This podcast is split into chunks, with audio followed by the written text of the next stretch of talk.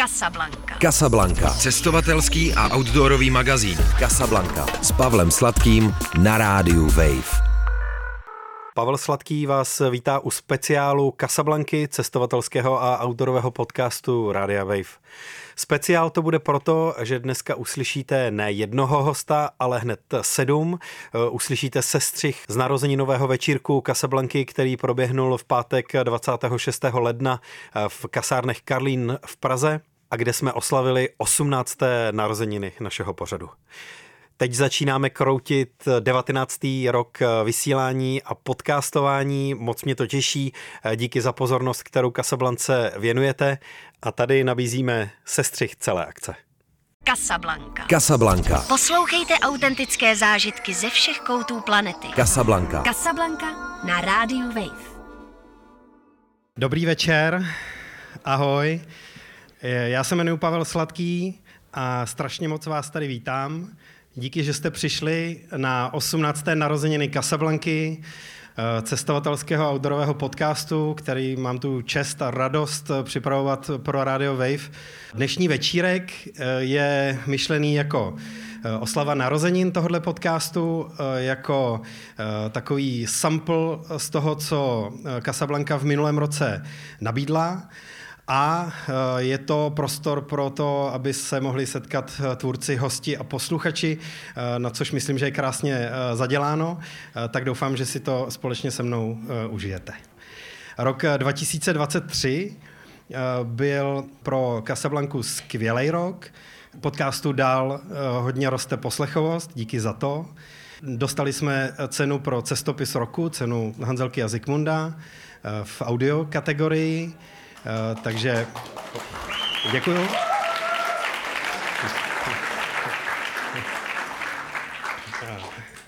Začali jsme eh, podcast eh, distribuovat i na YouTube, tak to je taková příležitost jako vidět trošku zákulisí a spousta dalších krásných věcí se urodila. Hodně z nich ani nezvládneme vměstnat do toho dnešního večera. Jako vždycky na tomhle večírku eh, vyzývám lidi k tomu, abyste, protože je to prostor pro nějaké jako setkání, lidí, kteří ten pořad mají rádi, eh, tak eh, abyste se třeba jenom rozlídli kolem sebe a našli další lidi, kteří jsou s Casablankou krásným způsobem spojení. Já jsem třeba před malou chvilkou jsem potkal Anetu Vachovou, nevím, jestli teďka, jo, jo, tady, která, pojď sem, Aneto. Pojď sem. se, kterou jsme, se kterou jsme vysílali uh, jednu letošní Casablanku. Uh, byla v Casablance po druhý, díky moc za to. A vyprávěla o svém přechodu Pacific Crest Trailu a o všech různých strastích, který na tom trailu potkali. A tenhle díl se na, na některých platformách potom stal úplně tím nejposlouchanějším z toho loňského roku. Takže díky moc. Aneta Vachová. Ahoj, všechny, všechny vás zdravím, ale vůbec jsem si nepočítala, takže jsem trošku zaskočená. Takže kdybyste chtěli vědět cokoliv o Pacific Crest Trailu, o kterém se tady dneska asi moc mluvit nebude v těch přednáškách, tak Anetu vyhledejte. Eh, ona bude určitě ráda sdílet zkušenosti a, eh, a, a spoustu dalších takových tady dneska máte eh, mezi sebou, tak, tak se jako družte. No. Děkuju.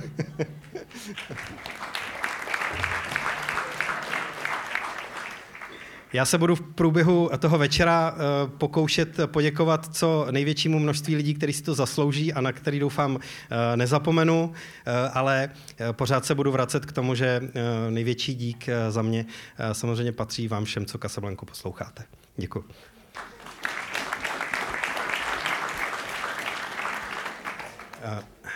A je to pro mě samozřejmě hodně osobní uh, příležitost uh, se uh, s váma tady dneska setkat, což podtrhnu takovým malým překvapením, které pro vás mám připravené na začátek, protože tady chci teď na podiu přivítat svoji dceru Aničku Sladkou.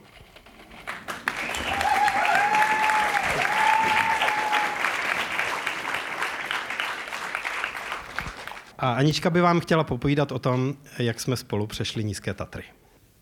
Dobrý den, já bych vám ráda pověděla zajímavý příběh o tom, jak jsme byli s mým úžasným tátou, který má úžasné nápady. Um, jak jsme přešli hřebeny nízkých Tater. Na začátku jsme, mus, jsme přespali ve vlaku a potom jsme museli e, stopovat, protože by nám jel autobus až za dvě nebo tři hodiny. Ale potom se nám rozpršelo a my jsme se museli schovat do takové boudičky a tam jsme zjistili, že nemáme žádnou čistou vodu. Že máme jenom uh, nějakou Ondrášovku bezinkovou. Tady jsme si udělali černý čaj s Ondrášovkou. A moc doporučuju, protože se to vůbec nemusí sladit. A je to takový bezinkový. Uh, na začátku jsme měli teda ještě dobrý počasí. A uh, potom jsme museli ale vystoupat na vrchol a tam mě to málem sfouklo. A nahoře jsme potkali takovou paní a a potom se stoupila s náma dolů, protože ve třech se to líp táhne proti tomu větru. A pak jsme měli velký štěstí a potkali jsme kamzíky, který vypadali, že by se chtěli mazlit.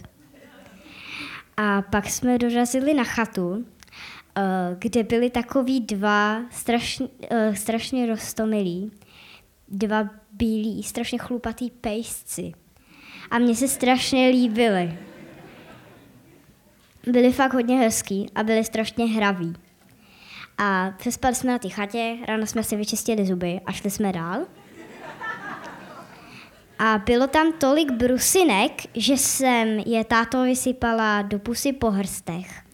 Tady uh, v druhé půlce Tater jsme měli um, jsme měli uh, vlastně hít ostružinama a on, jak je táta velký, tak on šel nad těma ostružinama úplně v pohodičce, že jo.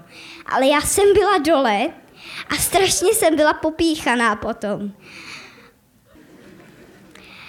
tady jsem v závětří, um, kde vlastně si dávám bombony a ten pitlík mi málem uletěl. Tady s nám zbývalo 20 kilometrů dojít do poslední chaty. Jenže my jsme nevychytali správný den a celý den pršelo. A já jsem, mě promoklo do bod a já jsem si musela vzít troje našpidněný ponožky. A přesto ještě pitlíky do těch mokrých bot, abych neměla znova mokré boty. Tady jsme šli a můžete vidět pitlíky v botech.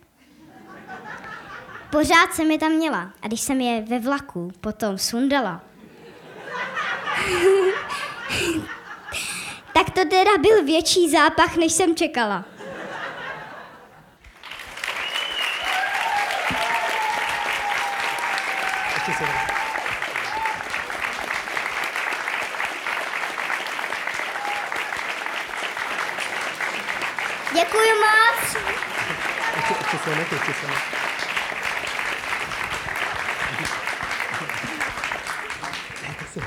Každá mini přednáška by měla být doprovozená, pokud samozřejmě vy budete chtít a budete o to stát, otázkami z publika. Eh, takže eh, kdybyste teď eh, nějaké měli, tak budou taky vítané. Já jsem rád, že některé fotky, které mi teďka, když jsem je viděl na tom velkém plátně, připadaly, že jsou možná spíš pro sociálku, takže že jste je odměnili potleskem. Tak jestli se někdo chcete na něco zeptat, tak prosím. Jaká je největší bejkárna, kterou tvůj tatínek na cestách vymyslel? Um, on jako nevymyslel tolik bejkáren. ale, ale asi podle mě, ale jestli, jestli mi to poradil on, tak největší berkána byla, ať si ty pitlíky v botech ve vlaku sundám.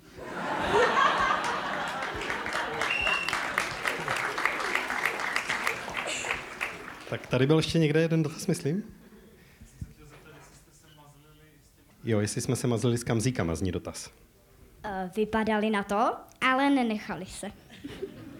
tak děkujeme, Anička Sladká. Děkuju.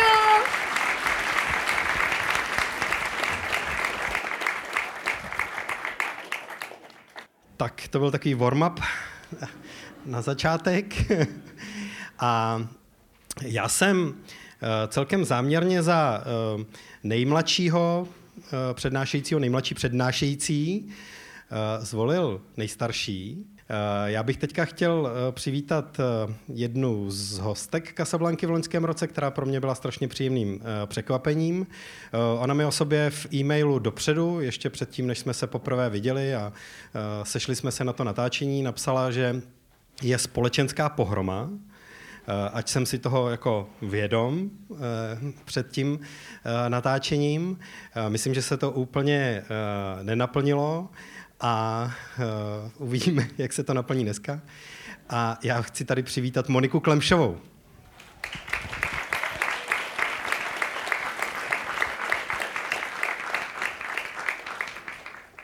Takže já vám děkuju. Eh, je to úplně úžasný, kolik vás tady je. Já dělám něco, co by se asi dalo pojmenovat dálkovým paddleboardingem. Začala jsem zhruba před šesti lety a jezdím převážně sama. E, vyškrábala jsem nějaký úspory, začala jsem prostě plánovat. V práci jsem jim řekla, že e, jestli mě nepustí, tak dám výpověď. A naplánovala jsem si cestu do Kanady, přesněji na Yukon, takže já jsem si to tak nějak jako vymyslela. Někde jsem se dočetla, že úplně hrozně krásná e, řeka je Big Salmon River.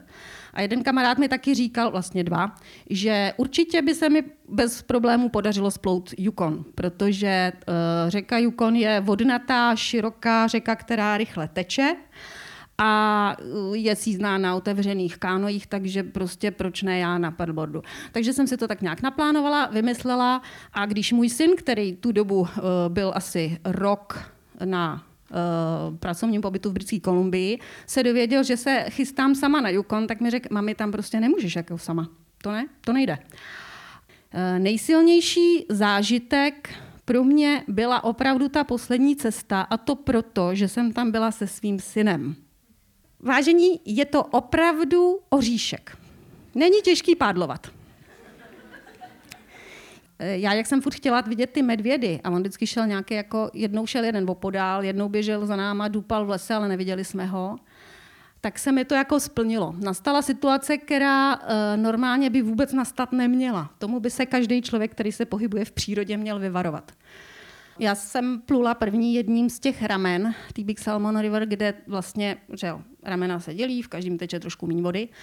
A tohleto rameno mělo u jedné strany, u, u jedné strany mělo větší hloubku, takže jsem plula nějaký takový 2-3 metry od břehu vysokého a na tu druhou stranu byl mělký břeh. Já jsem dávala samozřejmě pozor, abych moc jako neškrtla tam, to znamená pád s prknem, možná kdo jezdí na paddleboardu, zná to, malý škrtnutí a jdete prostě po hlavě dolů. Takže jsem byla opatrná, dívala jsem se před sebe a najednou slyším vedle sebe hrozně jako lámání mnoha větví, prostě velký rachot. A v ten okamžik mi to došlo, že to je průšvih. Eh, v zápětí vyběhla z lesa na ten břeh medvědice, opravdu velmi vystresovaná, vylekaná. Stavila se na zadní, řvala, odvírala tlamu, stavila se, zase padala na přední, znova se zvedala, zase padala a prostě byla rozčílená, řvala. V tu chvíli vlastně, když jsme, nebo já, když jsem kolení projížděla, tak to bylo nějakých 5-6 metrů 7 metrů. Kritická hranice prostě hrozně špatný.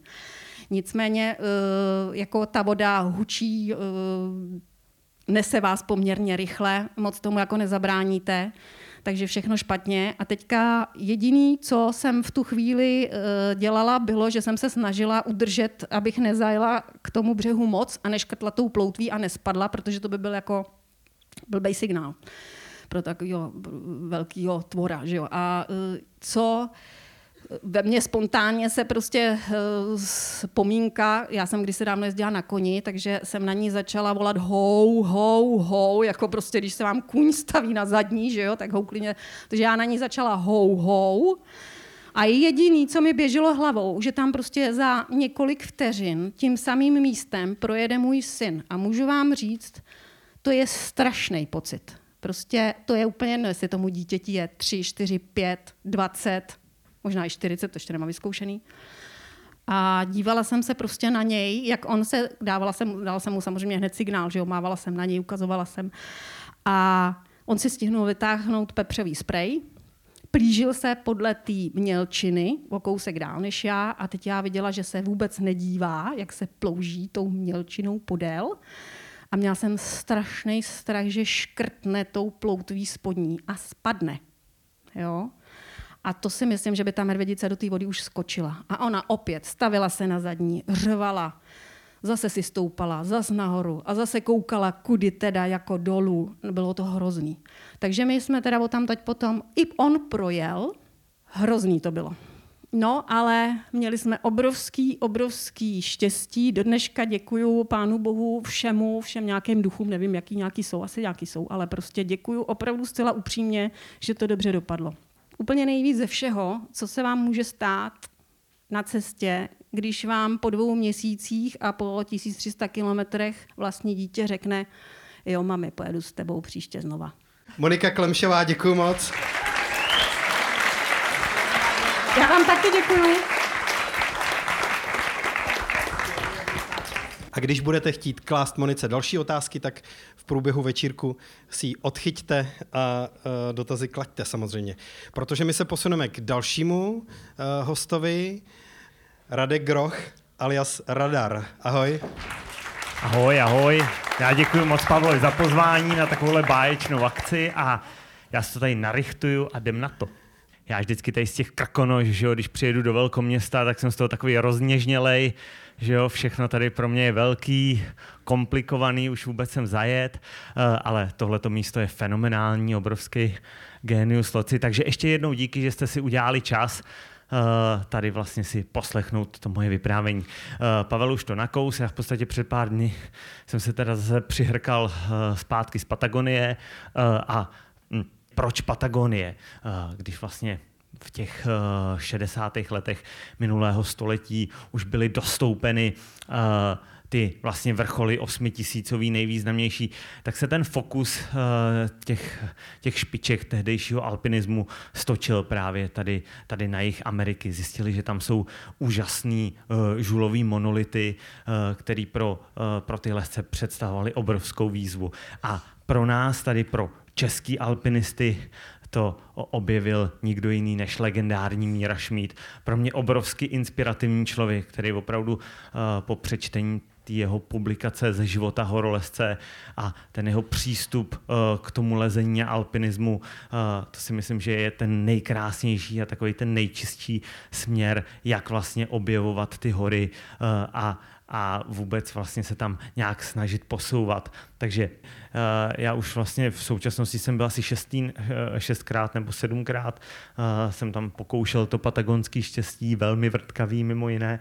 A my vlastně tam lezeme v takzvaně v tom kombinovaném terénu, to, že chvíli lezeme cepínama, chvíli, chvíli používáme, uh, používáme nové ruce, tak tak uh, je to o něco jednodušší a hlavně nám uh, ten zasněžený terén výrazně uh, usnadňují ty, ty náročný dlouhý patagonský nástupy, protože využíváme tajské alpinistické lyže a t- eventuálně takový ty sáně, jako to znáte tady uh, od Shackletona.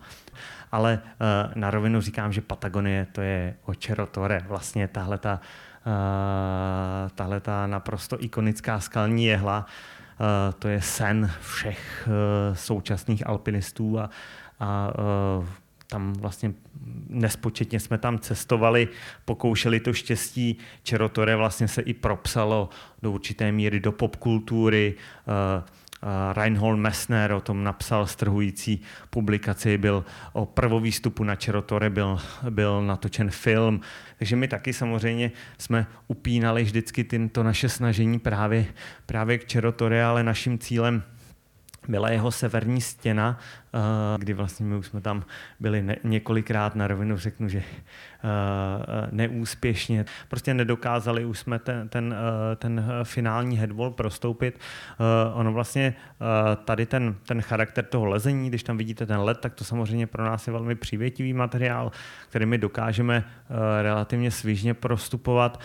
Největší problém je ten fenomen té Patagonie, kdy vlastně tam vinou těch povětrnostních vlivů se tam vytváří takový ty takzvaný ty snow mushrooms, kdy vlastně na vertikální skálu se, se nakumuluje sníh, eh, nebo taková jinovatka, můžete to znát, když třeba chodíte po krkonoších a vidíte na, na, těch, na těch tyčích, že jo, jak je to navátý, takže v tom vlastně nám se velmi těžko, těžko prostupuje, nejsme do toho schopní zajistit a, a nejsme to schopní nějak jako uh, prolíst. Takže, takže těch zhruba 40-50 metrů k vrcholu uh, nám stále chybí, takže doufám, že v budoucnu uh, to dokážeme dokážeme otočit. Ono opravdu tady, tady je to vlastně na tom topu vidět, že tam někde v té zákrutě jsme to, jsme to museli otočit v té Patagonii samozřejmě uh, mohlo by se to znát takový trudomyslný, že my vlastně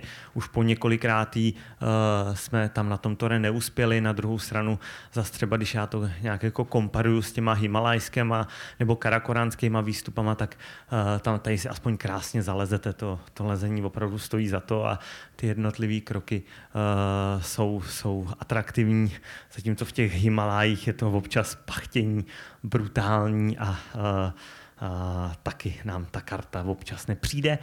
I tak vlastně to lezení bylo, bylo sympatický. Markuse, vlastně na návštěvě v kempu. Vlastně tady naše sáňky. To je paráda, to je, to, to je kasa. To je katedrála lezení. Jak to vypadá nahoře pak, ten žlab? Pěkně, jo? Dobrý.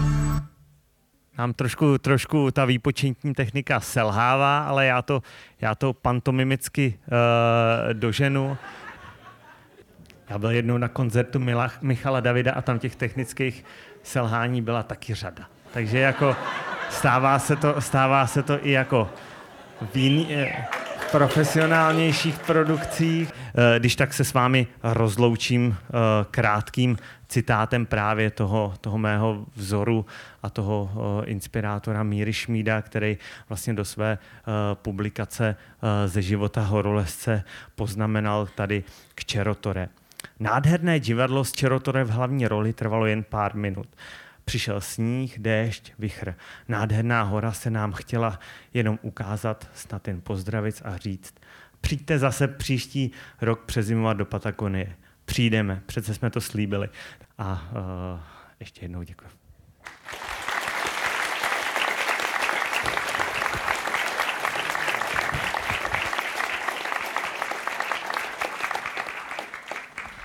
Tak má erudované pražské publikum otázky? Jestli se můžu dotat, nějak přezouváte boty podle toho, který máte úsek na té stěně, jestli je to zrovna let nebo skála? Jasně, uh, přezouváme při těch letních výstupech. Normálně začínáme prostě že jo, v, v duplexech nebo prostě s mačkama, pak se, pak se přezouváme do, uh, do lezaček. Uh, v tu zimu zůstáváme, tam vlastně maximálně sundáváme sundáváme mačky a eventuálně uh, skováváme cepíny, ale zeme rukama, takže jo, převlíkáš se tam, no. nebo, nebo to právě máme rozdělený tak, uh, že hodně vlastně snažíme se šetřit váhu a nějak ten výstup optimalizovat, že třeba já vlastně lezu ty, ty, ten kombinovaný terén, ten prostě uh, a, a Jindra leze pak už, už jenom prostě s těma lezačkama, hlavně s těma lezačkama. Mě vlastně na horolezcích často nejvíc zajímá schopnost se vzdát. Jak ty se vyrovnáváš s tím, že něco prostě už nejde a já se s tím vyrovnávám enormně špatně. Já, to, já tohle, tohle si myslím, že tam mám úplně zásadní prostory ke zlepšení. Uh, to, to se ten, ten závit se musí strhnout jako brutálním způsobem, aby už to nešlo dál. Tady v těch, v těch exponovaných uh, skalních stěnách je to o to jednodušší, že prostě to nedokážeš prolíst, no. že, uh, že prostě už nedokážeš to, to vylíst, uh, pak samozřejmě, že už ty pády jsou, jsou natolik jakoby nebezpečný, že ono samozřejmě, uh, když něco, že tady je určitě celá řada špičkových lesů, tak chápou to, že, že se leze jako volně, že, že to pak, pak přichází na řadu to technické lezení, kde teda my používáme k tomu postupu uh, ty, ty, ty pomůcky, ale pak, když už ani uh, tam nejde založit žádný ten, ta leta pomůcka, tak levitovat jsme se zatím nenaučili, takže ale, ale jo, je to, je, to, je to těžký, i když jakoby třeba v té, konkrétně tady v té Patagonii uh, jsem se, uh, to snáším líp, než třeba v Himalájích, tam, tam, tam je to takový bolestivější. Radar Groch, děkujeme.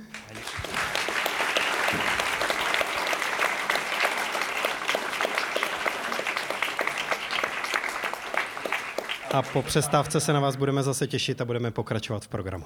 Casablanca. Casablanca. Poslouchejte autentické zážitky ze všech koutů planety. Casablanca. Casablanca na rádiu Wave. Tak a teď se vrátíme k přednáškám a já bych tady uh, moc chtěl přivítat dvojici, uh, která mě taky potěšila dvakrát už v Casablance uh, svými vyprávěními o svých cestách. Jsou to Alča a Maja, čili Osam.cz, Alena Mahlejová a Marie Šnajdrová. Prosím, přivítejte je.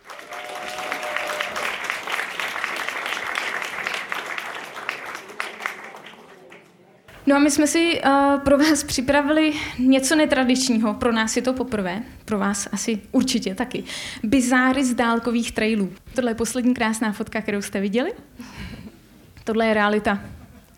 Špína je nejlepší opalovák, jo? To je prostě, vy nemusíte sebou v té krosně tahat třeba jako nějaký opalovací krémy, jo? To je úplně zbytečný, protože vy máte špínu na nohách, špínu na rukách, špínu na tvářích a je to úplně jako bomba. Tady ta fotka vznikla, když jsme přecházeli PCT, je to v Mohavské poušti a tam jako nemůžete jedinou kapku vody uh, věnovat něčemu jinému, než tomu, že ji vypijete. Takže prostě to fungovalo takhle. Úžasný ale je, že i když ne, nejste v poušti, jste prostě v deštích, tak pořád tu špínu máte na sobě. Jo, a prostě cítíte se v tom celých pět měsíců, je vám v tom fakt dobře. Samozřejmě hygiena obnáší to, že se nemijete, nemáte vodu, máte cucky na, na vlasech, skoro se vám tam dělají dredy, ale vy to milujete, prostě je to boží. Pak se najednou stane, že se dostanete do pravěku. Naše jedno z nejmilejších témat, jídlo. Jo. Na trailu jídlo nemusí být jako z restaurace. Uh, naučíte se jíst různé věci, protože samozřejmě potřebujete, aby to bylo lehký, aby se to dalo uníst, aby se to neskazilo. Takže jedna z našich oblíbených variant je uh, třeba taková rozpustná bramborová kaše na tisíc způsobů. Čím víc věcí si vezmete z McDonaldu z města, tím lepší chutná. Jo? Když tam dáte víc jako uh, třeba uh, kečupu nebo hořčice, tak to pomůže. Uh, co vám můžeme rozhodně doporučit? Nudlové polívky, určitě každý trekář, každý, kdo jde na čundr, prostě klidně na víkend, nudlovou, aspoň jednu nudlovou polívku sebou bere. Vynikající zlepšení, dejte do ní dvě lžíce burákového másla a je to jako f Jo, je to úplně skvělý. Když stojíte venku, chutná to výborně, i když je to pěkný blevajs. V roce 2018 byla taky taková žhavá móda a my jsme z hikerboxů, z dálkových trailů, tam máte takový boxíky, kde všichni hikeři dávají různé jako věci, které už nepotřebují. A my jsme vlastně zjistili, že jsme po, po tom celém trailu nazbírali strašně moc věcí. Takže kraťasy jsou z hikerboxu, tkanička je z hikerboxu, batoh je z hikerboxu, čepice je z hikerboxu a dokonce i ten nákročník je z hikerboxu. A nicméně už se jako nevyberete velikost, takže prostě vypadáte takhle, ale je vám to taky jedno. To je prostě bizár dálkových trailů. Součástí trailů je nejenom to, že chodíte, ale taky stopujete. Možná se vám může stát divný, že já sedím za volantem, když jsme stopovali, ale i to se může stát na trailech totiž dostanete víc, než o co žádáte. To se nám stalo tenkrát uh, v Oregonu. My jsme stopovali, potřebovali jsme se dostat uh, z města na trail a strašně dlouho nikdo nezastavil. A teďka najednou zastavil jeden týpek, a Alča otevřela dveře, koukla na mě, jako že to asi není OK, ale uh, bylo to tím, že on měl už asi čtyři otevřen piva nicméně my jsme už dlouho čekali, tak jsme nastoupili, všechno se zlepšilo, protože nám okamžitě nabídnul taky pivo, uh, takže jsme se naladili na podobnou verzi. Ono, když hajkujete, tak vám jedno pivo stačí, jste hnedka jako naladěný. No a po asi pěti minutách se zeptal, umíte řídit? A já tak jako naivně ano. Alča, ne, neumíme. ale už se řeklo, a tak mu říkal, tak sleduj cestu. A takhle mi přidal klíčky a řekl, sejdeme se za hodinu tady na tom místě, já tam dopluju lodí a ty mi tam přivezeš auto a já tě pak odvezu na trail. Jo, to se vám může stát prostě jenom na trailu. Lidi jsou strašně ochotní, my jsme takhle získali na hodinu auto, mohli jsme odjet kamkoliv, ale my jsme byli hajkeři, že jo, takže kam bychom odjeli, jenom na trail a pak jsme pokračovali dál. A těch bizárů by bylo hrozně moc, ale my jsme se snažili trefit do 15 minut.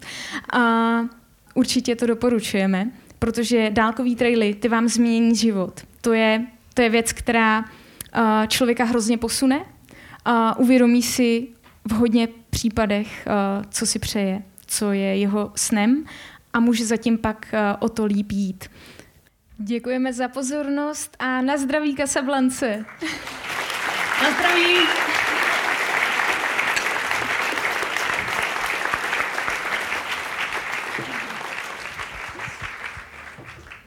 Romantika, která nesmrdí a která nebolí, není romantika.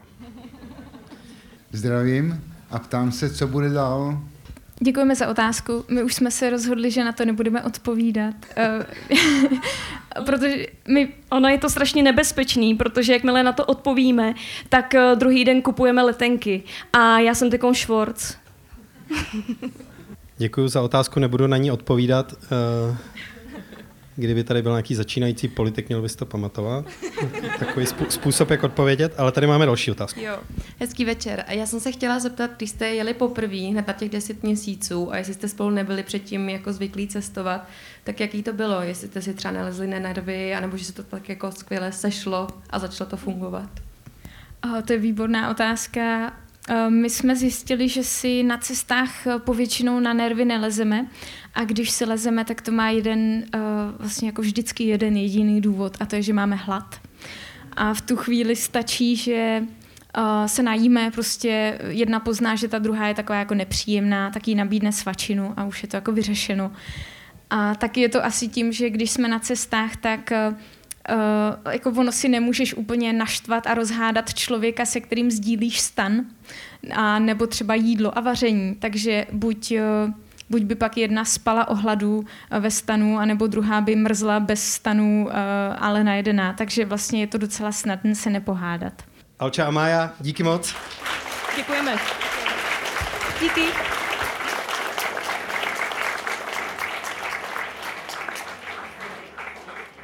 Já bych sem teďka rád eh, pozval jednu polovinu páru, se kterým jsem taky v loňském roce eh, natočil krásnou eh, Casablanku, která byla taky trochu o tom jako párovém soužití na dlouhé cestě.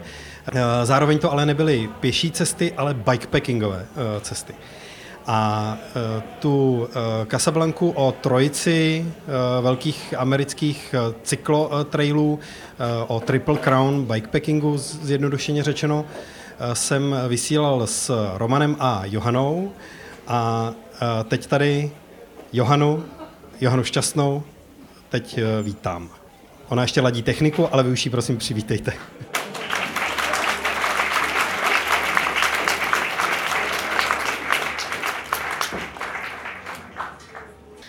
My, my jezdíme docela poměrně hodně leh, na lehko na kole a v loňském roce se nám podařilo dokončit eh, takzvaný Triple, triple Crown of Bikepacking, kam patří vlastně Tour Divide, Arizona Trail a Colorado Trail. Eh, takže jenom pro představu, Tour Divide vede vlastně z Calgary, z Kanady, Eh, na hranice s Mexikem, má 4400 km a je to ten nejdelší, pak je Oregon Timber Trail, který je vlastně nejzápadnější, eh, Arizona Trail, který vede polopouští, a Colorado Trail, který se uh, stýká vlastně na pár místech s tím naším prvním Tour Dividem. Já mám teda ráda statistiky, takže Tour Divide je prostě náš první a hodně dlouhý.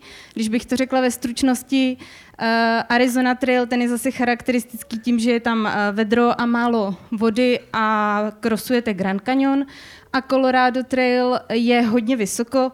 Je to vlastně typický tím, že se pohybujete opravdu eh, v průměrné nadmořské výšce přes 3000 metrů a po trailu si dojedete až do, do 4045 metrů, což pro mě byla taková jako premiéra si po trailíku na horáku vyjet do 4000, tak, tak to je takový jako specifikum toho Colorado Trailu.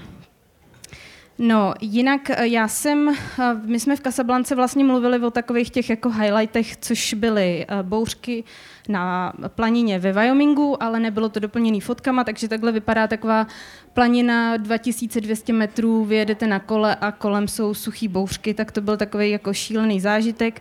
Jinak za medvědama vůbec nemusíte na Aljašku, stačí, když pojedete na Slovensko, to jsme taky vyprávěli v Kasablance, eh, za nitranským pravnem medvědice z medvíďaty, eh, nepříjemný zážitek. Eh, takže já bych se dneska zaměřila na takový až jako intimní dva zážitky, které jsme měli já a Roman. A ten, um, oni teda všichni to pojali tak nějak obecně, já jsem se opravdu zaměřila na, na tu hrůzu, co jsme, nebo na, to nebyla ani hrůza, jo, neměli jsme jako zlomenou stehní kostení, jsme nekrváceli do mozku, takže já to beru, že jako se vlastně nic nedělo. Ale byly to takové momenty, kdy, kdy vlastně jsme byli mírně na dně. Uh, tak ten hnedka první se nám stal na Tour Divide a stal se Romanovi, takže to se bude vyprávět jako lehce. Uh, protože tady dneska není, nemůže mě korigovat ani mi skákat do řeči, což je super, tak uh, před, po, jakoby Tour Divide si každý při, představí tak, že je to prostě, jsou takový ty roviny, uh, který jsou úplně jako pohodička, vítr vám fouká dozad a tak. Ne, tak vítr dozad nefouká, fouká většinou proti vám a jak je to exponovaný, ta trasa, tak vlastně velmi často ten vítr tam je, třeba boční a hlavně ta cesta, ta šotolina není vůbec rovná, jak to vypadá, ale jsou tam takový ty rolety, takže to docela, eh, docela houpe. No, ale my jsme tu představu měli, že to budou ty rovný, široký šotolinové cesty a že těch prostě 4000 něco kilometrů jako přejedeme hned. No, ale přijeli jsme na místo a zjistili jsme, že teda uh, to nebudou jako jenom široký šotolinové cesty, že to budou šutry, že to, budou, že to bude tlačení kola, ale na to jsme byli připravení zase eh, z přejezdu Československa, protože tam je hlavní heslo, že s kolem se nejdřív musíš naučit chodit, než na něm začneš jezdit. Takže to, z toho jsme byli úplně v pohodě. Ale už uh, horší byla ta Kanada, uh, kde jsme museli překonat nějakých 400 kilometrů a samozřejmě byl červen, takže my jsme čekali, že tam ještě budou zbytky sněhu, že půjdeme přes nějaký jako uh, prostě ty, ty, uh, ty zbytky sněhu, ale už jsme jako uh, nevěděli, že budeme překonávat laviny a že teda Roman bude mít vysokou horečku, kterou si vlastně přivezl a dost vlastně ty, ty teploty mu vystoupaly první den po příjezdu do Banfu, kde jsme startovali. Eh, když máte horečku vysokou a je vám fakt blbě, tak fakt nechcete, abyste měli nějaký problémy s kolem. No a Roman v té horečce hnedka asi po 70 kilometrech eh, měl def, ne defekt, ale začala mu zajíždět sedlovka což je problém nejen kvůli tomu, že teda ta zadní brašna škrtá o to zadní kolo, ale hlavně proto, že musel jet v té horečce celou dobu ve stoji a měli jsme nějakých 150 kilometrů do dalšího města, kde bylo možné to opravit a vyměnit. My jsme se to samozřejmě snažili neustále dotahovat, ale úplně to nešlo. No a když máte teda horečku a zajíždí vám ta uh, sedlovka, tak už nezbývá moc k tomu, abyste se prostě dostali na úplný dno a my jsme Eh, stoupali, eh, začalo sněžit a já už jsem fakt jako, eh, mě, necítila jsem nohy a věděla jsem, že teda se musíme nějak ohřát. Jakože jo, zima vám je tisíckrát, ale málo kdy jste tak v prdeli, že fakt musíte jako rozdělat oheň. Kluci mi třeli ty nohy strašně dlouho a ta bolest je fakt neskutečná, ale samozřejmě nejsem jako Radek Jaroš, mám všechny prsty, takže prostě vlastně nic, ale je to jako nepříjemný. No a stoupali jsme pořád jako nahoru a bylo to asi 40-kilometrový stoupání a bylo to vlastně druhý, třetí den. A já jsem si říkala, jo, tak jako větší krize už být nemůže. A teď jsme dojeli na ten vrchol, to bylo nějakých 2000 metrů, a začali jsme sjíždět. Já jsem si najednou uvědomila, jo, ono to může být horší, jako to, že jsme šli nahoru, tak nás to aspoň trošku jako udržovalo v, v nějakém teple. No a sjížděli jsme, mě byla hrozná zima a najednou, když jsme se blížili k hranicím k USA, tak uh, úplný jako takový ten americký uh, ne happy end, ale prostě takový ten americký kýč vysvětlo mezi těma mrakama prostě slunce a Roman tam stál a jako ohřejval se a já jsem k němu dojela a teď jsem se na ní koukala a On měl úplně jako skelný oči, z kterých mu šly slzy, uh, měl úplně pusu rozpraskanou prostě do krve, uh, v podstatě to vypadalo, jako když má místo pusy strup a říkal, já jsem si fakt myslela, jako, že zemřu.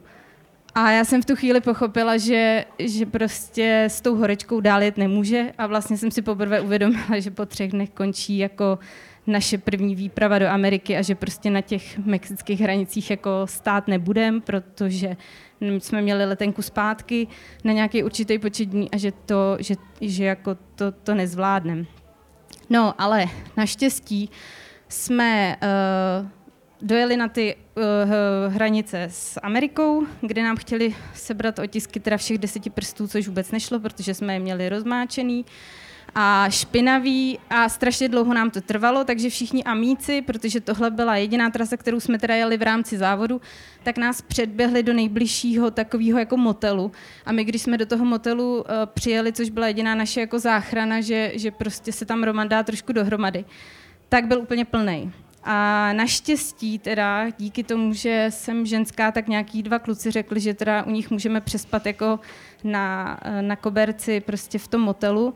Takže Roman si tam jako fantasticky za tu noc dal vlastně dohromady, eh, klesla mu teplota, druhý den ráno se probudil a eh, začal prostě nám tak ujíždět, že jsme ho museli s Ferem jako krotit a dostal prostě druhý dech, takže, takže to byl jeho takový jako silný moment. No a takže jsme si užili i toho, že jsme si asi až 14. den ve Wyomingu mohli sundat vlastně uh, vyhrnout rukávy, sundat dlouhý kalhoty, jet v kraťasech a konečně nám začal foukat ten vítr dozad a uh, užili jsme si i jako pohodu.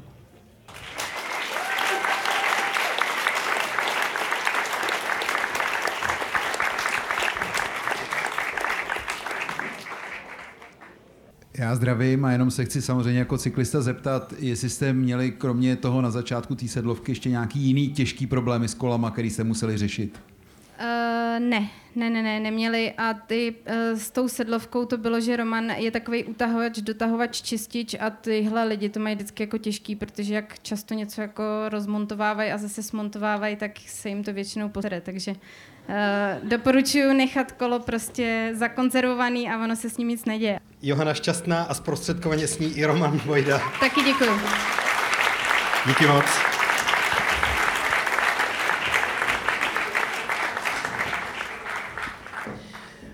A my se teď posuneme ke třetí závěrečné přednášce tohoto bloku a to je Pavel Svoboda. Čau, čau. Zdravím, Pavle. Čau. Já jsem rád, že vás tady je tolik. Jsem rád, že existuje takový perfektní pořad, jako je Casablanca, protože já jsem teďka tady seděl a poslouchal jsem a říkal jsem si, k čemu vlastně je to největší přínos vlastně takovýchhle pořadů a to je to, že nám to ukáže, kolik skvělých lidí má úplně skvělý příběhy tady. Nevím, jak vy, já tady sedím, mám úplně otevřenou pusu a hltám to. Jo. Před týdnem jsem byl ještě v Biškeku, tak jsem taky takový vyplašený. Jo. Někdo přijel z Patagonie, někdo z Krkonoš. Tolik lidí jsem dlouho neviděl za posledních, poslední měsíc, ale jdem na to. A jedem do Kyrgyzstánu.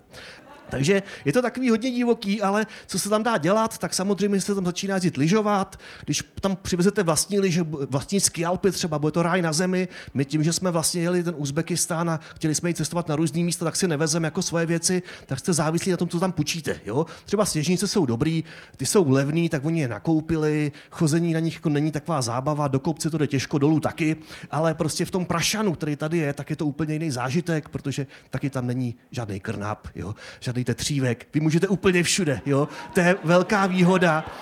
To je velká výhoda těchto těch oblastí na východě. To je úplná divočina. Vy si vezmete skialpy nebo sněžnice a jdete tam. Jo. Všechno jako není úplně lehký domluvit, ale nakonec to vždycky nějak klapne, takový prostě východ. Navíc v zimě to fakt je takový, jako všechno v zimním spánku lidi moc nepracují. Navíc měli až do 10. ledna se dali všichni novoroční prázdniny, co jsme nevěděli.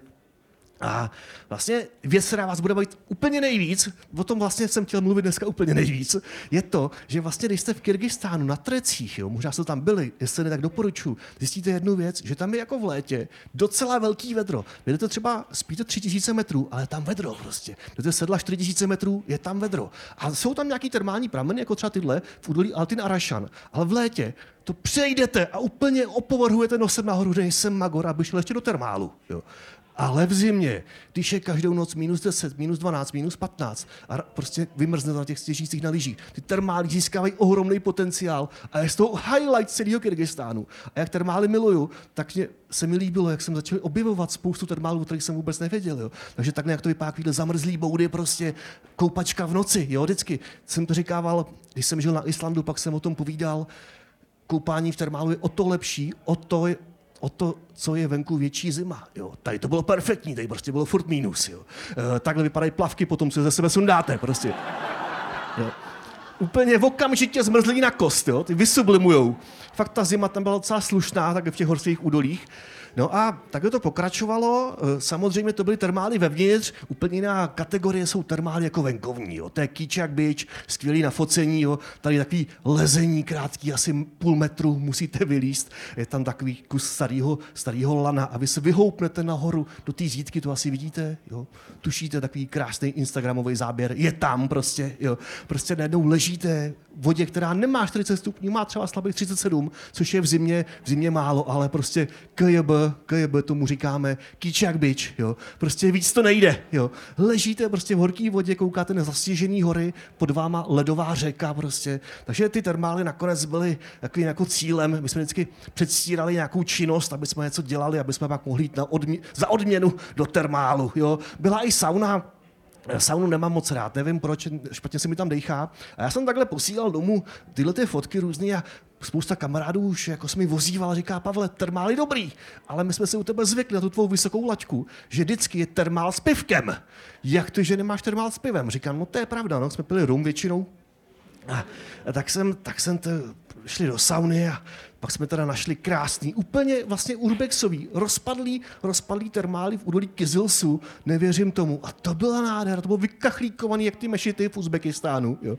Teď jsme tam dotáhli piva nějaký, došli jsme tam pěšky, takže tohle, tohle byl takový krásný, krásný finish, eh, krásný finish té naší cesty a jenom jsem vlastně vám tím chtěl dneska ukázat, eh, abyste se nebáli někam jezdit i v tu mimo sezónu, je to krásně ospalý, nejsou žádní turisti a nakonec se vždycky dá něco vymyslet a pokud máte rádi zimu, tak tady v těch horách té zimy užijete docela dost. A Vůbec nevím, jak jsem mluvil dlouho, jsem se zase hrozně rozkecal, protože to je hrozně živý.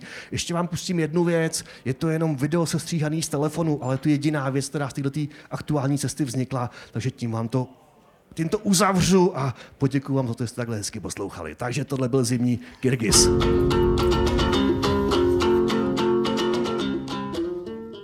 No a ten sokolník to uzavřel, takže díky, díky za pozornost. Děkuji vám. Děkuji. Děkuji, jste hodný.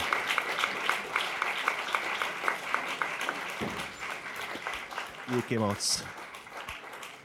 Já myslím, že to byla slušná reklama na zimní Kyrgyzstán, na zimní Gruzii, na zimní Uzbekistán a na několik dalších věcí.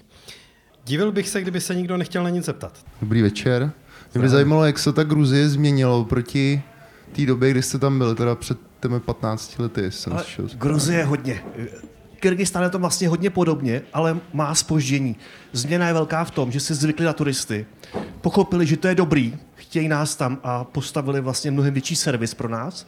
Takže vlastně existují mapy, guesthouse, doprava, lidi se naučili trošinku anglicky, minimálně v Gruzii, zvedli ceny samozřejmě, ale už ten jakoby z té divočiny, která tam bývala, už tam je poměrně dobrý servis a kdo chce tak toho využívat, tak tam potká lidi, kteří vlastně ti to rádi nabídnou ten servis.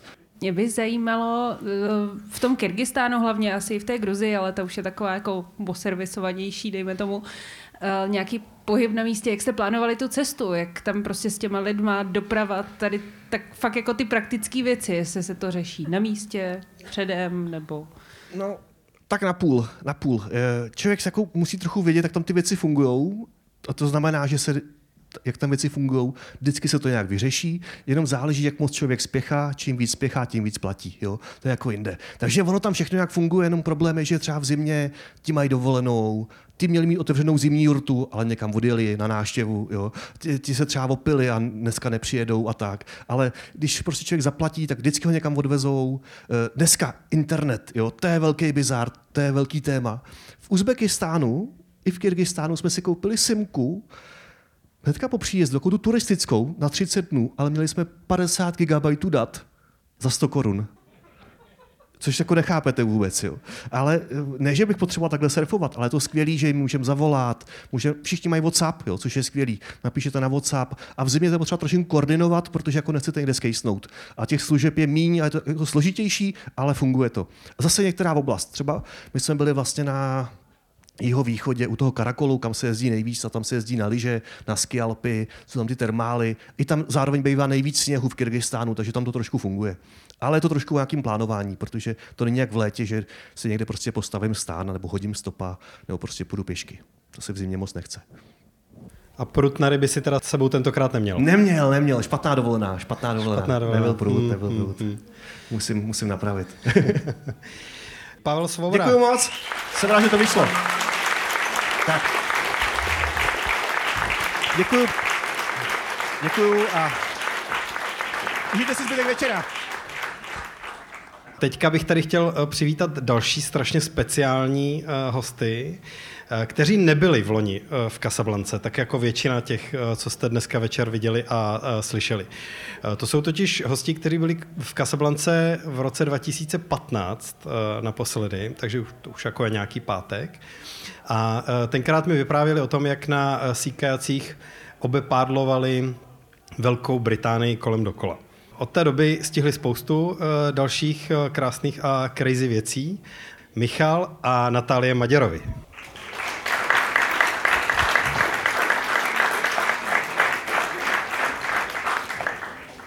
Dobrý večer.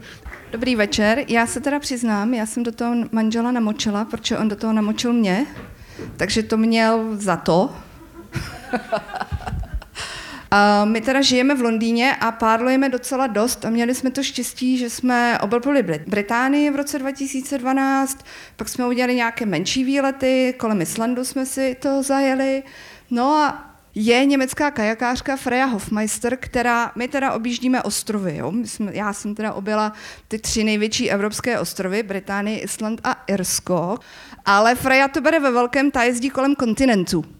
Jako první si objela Austrálii, pak si objela Jižní Ameriku, no a teďka Freya objíždí Severní Ameriku, protože Freya může. Freya je prostě, to je mašina, ta, ta je super. Um, já jsem si ji skontakt, skontaktovala, protože jsem říkala, jo, já pádlu, já jsem dobrá, tak pojedu s Frejou. Navíc na Aljašku, to já jsem trošku takový strašpitel, tak já tam potřebuji ještě s někým, takže to bude úplně ideální. Freja to zvládne za nás za, uh, obě, hlavně když uvidíme nějakého medvěda.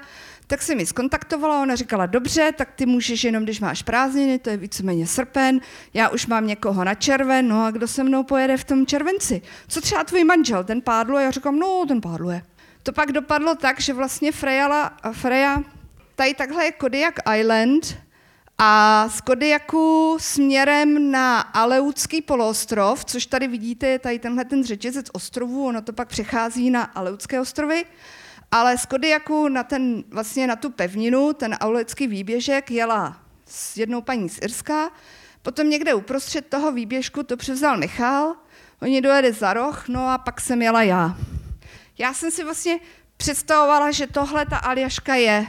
Jo, tohle je prostě sea kayaking kolem Aleutské peninsuly a že tam prostě budou skály a jeskyně a krásné hory a krásné vlastně pláže nebo zajímavé pláže, kde člověk přistane a bude vlastně hezky. Jo, nějaké jako to dobrodružství a přátelství na moři a dělení. Že jako člověk uvidí, že jo, velryby a medvědy já teda moc ne, protože jak říkám, já jsem strašpitel, ale medvědi tam jsou všude. Ale s se člověk nemusí bát. My jsme s Frejou měli trošku problém už vlastně na začátku, protože jsme se dostali na výlet až někdy ke konci července, začátek srpna a to už se to počasí trošku horšilo. Takže my jsme seděli uprostřed ničeho na pevnině a čtyři dny jsme ček- čekali ve městě, které se jmenuje Cold Bay, kde vlastně není vůbec nic, než nám poletí letadlo do města, které se jmenuje, já tomu říkám město, které se jmenuje Nelson Lagoon Konečně po dlouhém čekání jsme vyrazili. Co ještě musím říct, takže já jsem jela v kajaku, který patřil jí. My jsme vyjeli z, toho, z té Nelson Lagoon a kvůli počasí um, jsme měli strašně dlouhý den, pak jsme někde přenocovali, pak jsme vyjížděli ve 4 ráno, aby jsme těsně před další bouří, asi v 11, dojeli do dalšího města, a to jsem ještě teda města, do dalšího místa, kde byli lidi, a to jsem ještě musela Freju přesvědčit, že tam teda jako pojedem, protože já nebudu někde v nějaké bouři šílené sedět na, na, na tmavé písečné pláži mezi medvědama a čekat, až to přejde, protože já už jsem byla na Islandu a tam jsou taky tmavé písečné pláže a já vím, jak to v té bouři vypadá. Kdybychom tenkrát neměli GPS ke kajakům, tak bychom je asi nenašli po těch čtyřech dnech. Takže jsem Freju dotlačila, že jako přijedeme tam, kde v mapě bylo napsáno, že to je Port Moller a že tam taky jsou nějaké lidi. No a pak jsme vypluli. Hurá. A zase jsme si vyjeli. Um, po 11 hodinách pádlování když jsme přistávali, Freja jela první a mně to přišlo, že to je nějaký divný, že tam jako něco se děje, ale já jsem čekala daleko za vlnama, protože vlastně tady u pláže, ono to na té fotce není vidět, ale ta vlna se vlastně zvedá a takhle vlastně jenom kolmo sebou práskne o tu pláž. No a z nějakého důvodu, když to tam prásklo, tak to Freje zlomilo kajak vejbůl. No, Freja se s tím vyrovnala poměrně rychle. Já jsem přistála, záhadou v pohodě, a protože jsme nikdy nepředpokládali, že se něco stane Freje a jejímu kajaku, já jsem byla ten slavý článek. A nicméně já jsem přistála v tom druhém kajaku a první, co Freja řekla, já se omluvám, ale tvůj výlet skončil. Takže já jsem odjela na Aljašku pádlovat čtyři týdny, abych viděla všechny ty fotky krásné, co jsme viděli na začátku, ale můj výlet skončil víceméně po nějakých 120 kilometrech, dvou dnech v kajaku a desetidenním čekání na počasí. No a to se tak někdy stane. Ti rybáři nás jezdili kontrolovat, jestli jsme v pořádku, protože pro ně to bylo prostě dvě ženské samy uprostřed ničeho. Pro ně to bylo vůbec jako, že asi každou chvíli zahynem. Um, ten medvěd, co tam je dole, ten tam vyloženě bydlel na té pláži a moc se mu nelíbilo, že jsme se mu tam nastěhovali, tak on pořád tak jako každý den se chodil koukat, jestli už jsme odešli. A pak v jednu chvíli, když jsme šli jako na výlet se projít, podívat se na ty mrože, tak to bylo vyloženě, jak kdyby jsme šli se psem, protože on pořád šel jako nějakých 500 metrů před náma a vždycky každou chvíli se otočil a kontroloval, jestli ještě jdem. A když jsme nešli, tak stál a když jsme se rozešli, tak zase šel. Tak my jsme tak jako spokojeně šli spolu na ten výlet. A, no a pak přišel ten den D. Já jsem vlastně se nalodila na tu rybářskou loď a oni se dál věnovali chytání lososů a po několika hodinách řekli, tamhle ti jede taxík. No a tak přijela loď, ta se jmenovala Melanie a to vlastně byla loď, která objíždí rybáře a vlastně od nich bere ryby a dává jim vodu a pere jim prádlo a vozí jim nákup a tak. Takže já jsem si přeskočila na Melanie, no a od té doby se ze mě víceméně stal stopař v Beringově moři. Um, Víceméně vy jste první publikum, kterému jako takhle veřejně říkám, protože mi to pár let trvalo. Když jsem pak přišla do práce, 1. září a oni se ptali, tak co, jaké bylo léto, dobré? Já říkám, dobré. Jaká byla dovolená? Říkám, dobrá. A nějaké zážitky? Říkám, ne. Protože, protože ono to bylo docela jako těžké. Vlastně i tam, když jsem tam byla, když jsem třeba přijela do Homeru a teď vlastně já jsem vystoupila z toho trajektu, tak lidi, no a co, a dobrý, já říkám, jo, já jsem teďka stoupala v Bering moři. Aha, a teď šli pryč, protože jim to přišlo úplně jako, jsem se asi zbláznila.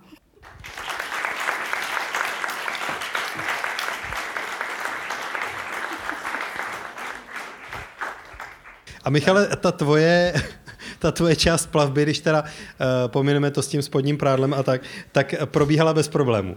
V podstatě probíhala bez problémů, jako my jsme, v podstatě, vyjeli jsme první den, během deseti minut prostě tam kolem nás plavaly mořské vidry, říkám paráda, orly seděly na větví, říkám nádhera, během první hodiny se tam objevila velryba, vydechla před námi, že ten to, já říkám, to, to jsme viděli úplně všechno. A Freda říká, neviděli, ještě jsme neviděli medvěda dneska. Trvalo to asi čtyři dny, jsme viděli medvěda paráda, ale jinak, jako, jinak nádhera, dynamika nám taky jakž takž fungovala, kromě toho, že si mě chtěla vzít, i když to pak už se říkala, že to nikdy neřekla, tak jako šlo to, fungovalo to docela dobře. Je teda pravda, že jsem se připravoval poctivě dva měsíce, jsem si říkal, nesmím mě nic rozhodit, tak nic nerozhodil, tak to docela to šlo. Michal a Natálie Maděrovi, díky. Děkujeme. Děkujeme za pozvání.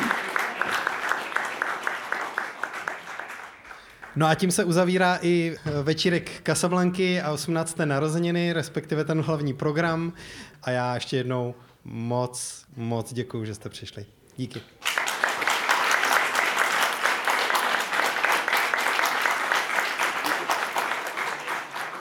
Casablanca. Casablanca. Cestovatelský a outdoorový magazín. V džungli, v poušti, uprostřed oceánu. Poslouchej Casablanku jako podcast. Kdykoliv a kdekoliv. Více na wave.cz lomeno podcasty.